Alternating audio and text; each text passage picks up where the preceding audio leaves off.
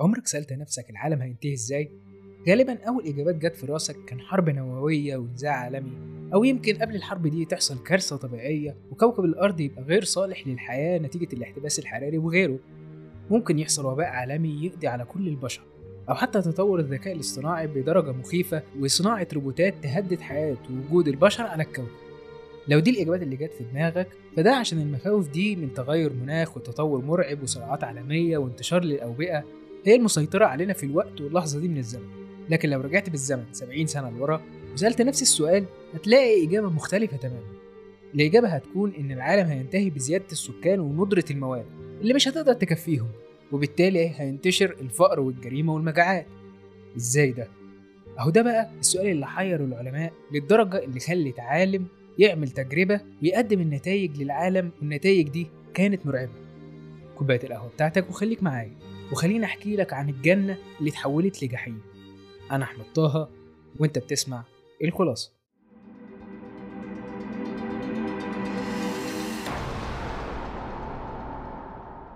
أهلا بيك يا صديقي العزيز في حلقة جديدة من الخلاصة.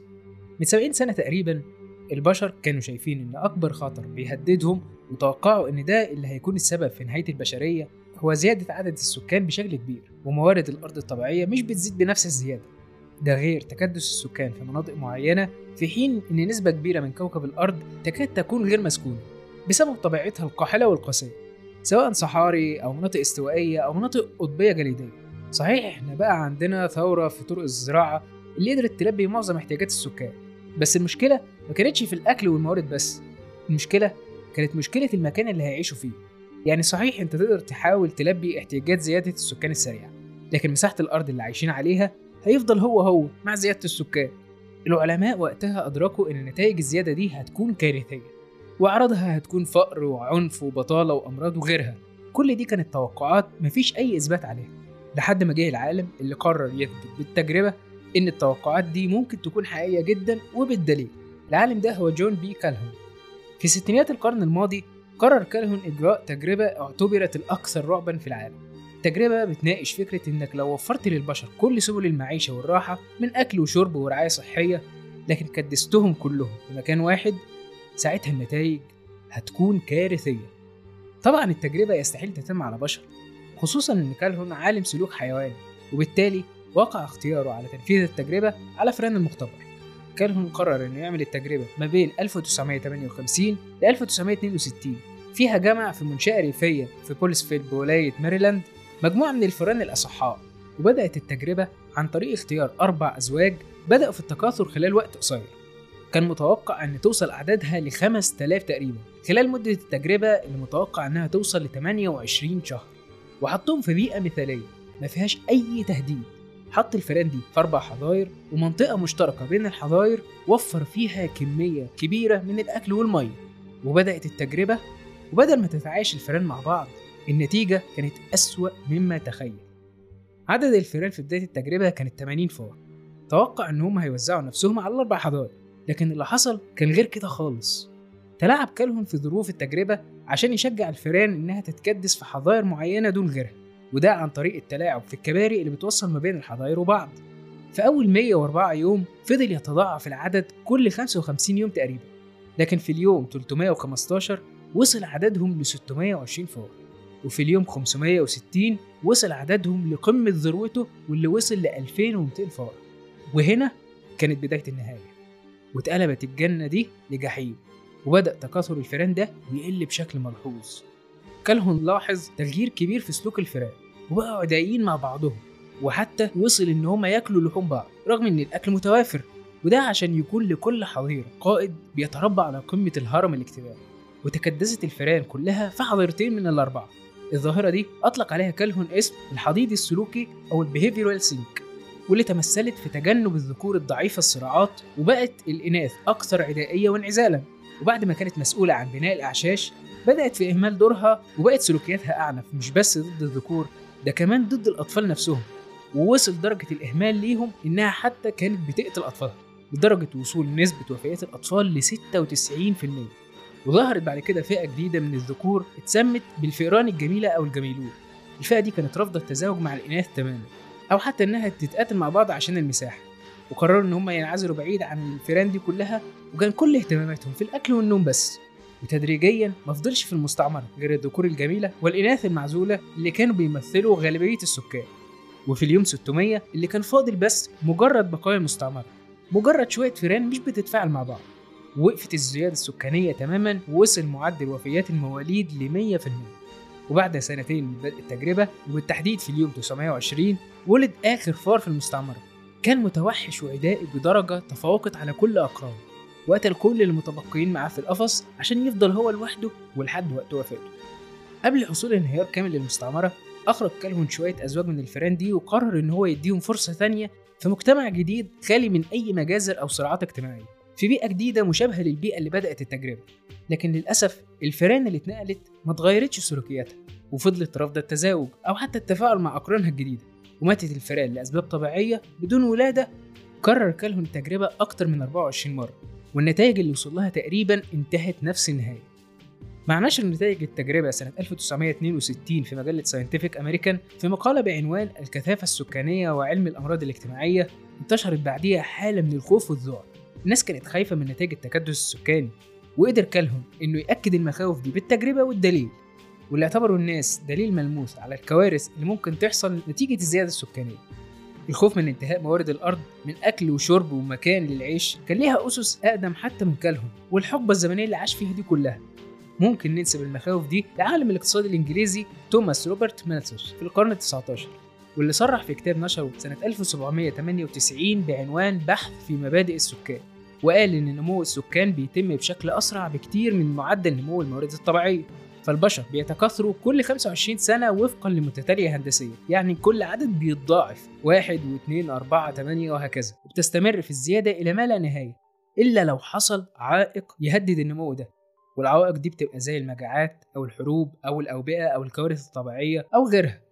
في المقابل بتنمو الموارد الغذائية طبقا لمتتالية حسابية بسبب إن الأرض الزراعية محدودة. وبمرور الزمن هنوصل لنقطة حرجة الموارد فيها مش هتكفي حاجة كل السكان وبالتالي المجتمع لو ملحقش يحط قيود لأعداد السكان بما يتوافق مع قدرته على إنتاج الأكل فقوانين الطبيعة هي اللي هتتدخل لإعادة التوازن وده عن طريق انتشار الأوبئة والمجاعات والعنف. حتى أفكار مالتوس ما كانتش الأقدم. سبقوا ليها ريتشارد كانتلون سنة 1755 وجيمس ستيوارت في كتابه مبادئ الاقتصاد السياسي اللي اتنشر سنة 1767 اللي سبق واتكلموا في العلاقة بين زيادة السكان وتوافر المواد الغذائية. صحيح التطور في الزراعة خلانا نقدر نضاعف إنتاج الموارد الغذائية بس بالرغم من كده فضلت الصورة اللي رسمها مالتوس مخوفة الناس. الأكل صحيح زاد لكن مساحة الأرض القابلة للسكن والعيشة مقارنة بالزيادة دي لسه محدودة. وخلاص بقى عندنا يقين إننا هنعيش في مدن زحمة ومتكدسة. وبدأت الناس تبص للمدن المتكدسة اللي بتنتشر فيها مشكلات زي فقر ومرض وجرائم وتوقعوا إن دي بداية النهاية اللي توقعها مالتوس واللي أكد المخاوف دي من بعده كالهون بالتجربة وبالدليل. كالهون نفسه بدأ دراسته بجملة مرعبة. أنا هتكلم على الفئران لكن في الأساس أقصد البشر. I shall speak of mice but my thoughts are on man. بالرغم من ربط الناس بين انتشار الجرائم والفقر وبين نتائج تجربة كالهون إن ظهر بعض الأصوات المعترضة على النظرية وقالت هل ممكن اللي إحنا بنطبقه على الفئران يتطبق على البني آدمين؟ البشر كائنات أعقد وأكثر ذكاء وتطور بكتير ونتيجة لاختلاف الآراء اتقرر إجراء التجربة دي على البشر. صحيح مش هنجيب بشر ونقعدهم في حظاير ونكرر التجربة تاني بس مش الحظاير دي كانت استعارة للمدينة. خلاص قرر العلماء عشان دقة النتائج يختاروا أربع مدن مش مدينة واحدة عشان يتم إجراء التجارب فيها. والبشر اللي عايشين جوه المدن دي هم اللي هيكونوا فئران التجارب. المدن دي كانت هونج كونج وشيكاغو ونيويورك وهونولولو. لكن المفاجأة كانت إن النتائج ما بينتش أي علاقة بين التكدس السكاني وارتفاع معدلات الفقر والجريمة والعنف. ففي مدن فيها علاقة بين التكدس السكاني والظواهر اللي اتكلم عنها كالهون زي مدينة هونولولو. ومدن تانية حصل فيها العكس تماما. وسنة 1975 قرر الباحث جوناثان فريدمان عمل سلسلة من التجارب على مجموعة من طلاب المدارس الثانوية والجامعات عشان يقيس تأثير الكثافة السكانية على السلوك وبعد انتهاء التجربة أعلن إنه ملقاش أي آثار سلبية ملحوظة أو علاقة بتربط الاتنين مع بعض علاقة واضحة وأكيدة يعني إيه برضه؟ إيه سبب انتشار العنف والجرائم في المدن؟ والله يا صديقي ده سؤال يستحيل الإجابة عليه لأن مفيش مدينة شبه التانية فالسبب اللي بيكون في مدينة راجع للتوزيع الغير عادل للثروات في مدينة تانية ممكن يكون بسبب اضطهاد عرقي وعنصري أو حتى بسبب سوء إدارة وتنظيم لاقتصاد المدن دي بطريقة صحيحة. فكل مكان له تاريخه وثقافته وبيئته وتجاربه اللي بتأثر في سلوك سكانه واللي يستحيل تطبيق السلوكيات دي على أي حيوان تجارب ومع اختلاف كل مدينة عن التانية فكل شخص ربنا خلقه ليه شخصية مختلفة ومستقلة تماما عن غيره. الشخصية دي هي اللي بتحدد استجابة الفرد للمكان اللي بيعيش فيه وإزاي بيشوفه وبيحدده بمنظوره الشخصي. فحتى مفهوم التكدس مش بيتحدد بس على مستوى المدن ده حتى بيختلف باختلاف مفهوم وشخصية الأشخاص نفسهم. وبالتالي مفهوم التكدس بالنسبة لنا مش هو المشكلة. فاختلاف شعورنا تجاه الزحمة نفسه بيختلف باختلاف الظروف من شخص لتاني. وحتى الشخص الواحد بيختلف شعوره من موقف للتاني. فالزحمة وسط عيلة وصحاب مختلفة عن زحمة شارع أو مدرسة أو بنك أو غيرها. كلمة السر هنا هي السيطرة. فوجودك وسط أشخاص ومكان من اختيارك وبرغبتك بيحسسك بدرجة من السيطرة. عن مكان تاني لا اخترت تكون فيه ولا الناس اللي فيه شبهك ولا حتى في بينك وبينهم أي درجة من التفاهم والألفة. ومجبر تفضل في المكان ده بغير إرادتك. وهنا ظهر السؤال اللي خلى خبراء التخطيط والبنى يفكروا في إزاي ممكن نغير تجربة الأشخاص عشان يتفادوا المشكلة دي. كالهون نفسه اتسأل إيه اللي ممكن نعمله عشان نتفادى نفس مصير الفئران في تجربته. فرد وقال إن مفيش مساحة ممكن نستثمر فيها أحسن من استثمارنا في تصميم بيئات ومدن صحية للبشر وإن البشر ليهم قدرة فريدة في تشكيل بيئتهم المحيطة بيهم.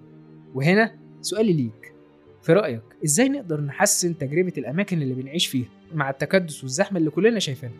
وإزاي بتغييرات بسيطة نقدر نحقق أقصى استفادة من الأماكن والمدن اللي عايشين فيها دلوقتي وفي المستقبل؟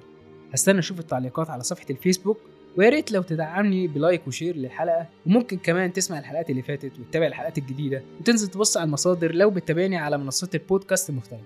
ولو بتتابعني على اليوتيوب يا ريت تعمل اشتراك للقناة. أنا أحمد طه أشوفكم بخير.